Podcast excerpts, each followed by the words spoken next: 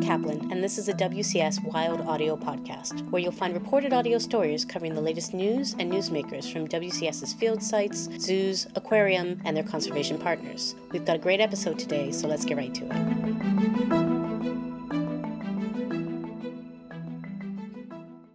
Emily Darling directs WCS's Global Coral Reef Conservation Program.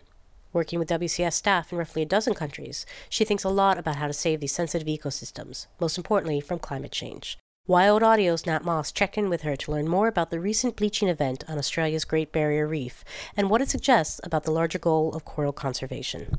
The Great Barrier Reef, the world's largest, has served as a sentinel for the impact of a changing climate on the world's coral reefs, which cover a mere 1% of the Earth's ocean surface but provide services and support for a billion people. Emily's been tracking successive waves of coral bleaching on the massive Australian reef and says this year's event is sobering and notable because it's the first one to occur during a La Nina, which is typically a cooling phase of the planet.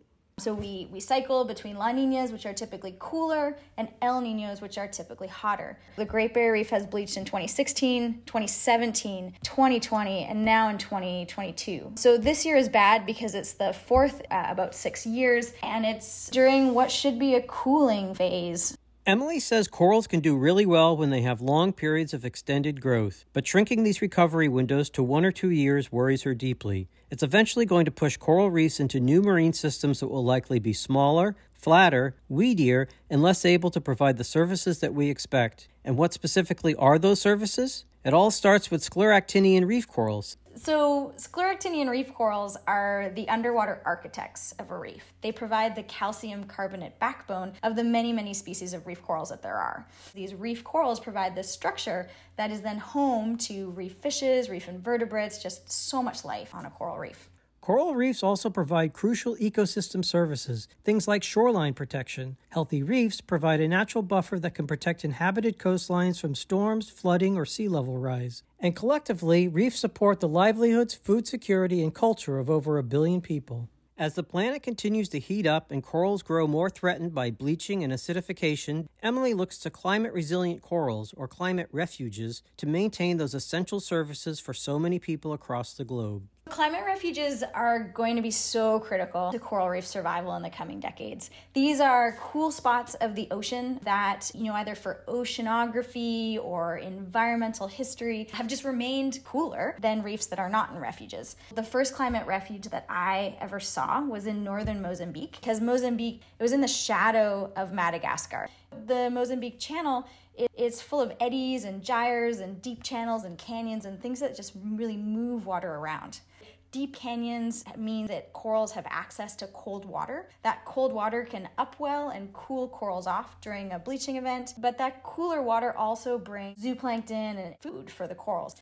Emily says the best hope for the survival of coral reefs is to act on climate change and reduce local pressures on these delicate ecosystems. We simply cannot reach our broader sustainability and development goals, such as clean water, no poverty, healthy communities, vibrant nature, if we don't address climate change. We also have to reduce local pressures to coral reefs. WCS scientists recently mapped local pressures to coral reefs worldwide, and we found that fishing and water quality were the top two threats. In some ways, that's good news because we know what to do to address those. At the global meeting of the Convention on Biological Diversity, or CBD, later this year, parties to the convention are expected to approve a call to protect 30% of terrestrial and marine areas by 2030. Emily says that on the marine side, coral reefs must be part of the discussion. We know why some reefs are more climate resilient than others, and we really need governments to agree to measure and monitor and track progress towards that. So, if we want coral reefs to be resilient, which I think ultimately is a real aim for the CBD for all ecosystems worldwide, then we have to promote how coral reefs resist stressors and how they recover from stressors. Coral reef resilience is sure to be the subject of, well, heated conversation at the CBD conference later this year in China. WCS will have a significant presence. Check this site for new stories about our work in the lead up to that important global meeting. For WCS Wild Audio, this is Nat Moss.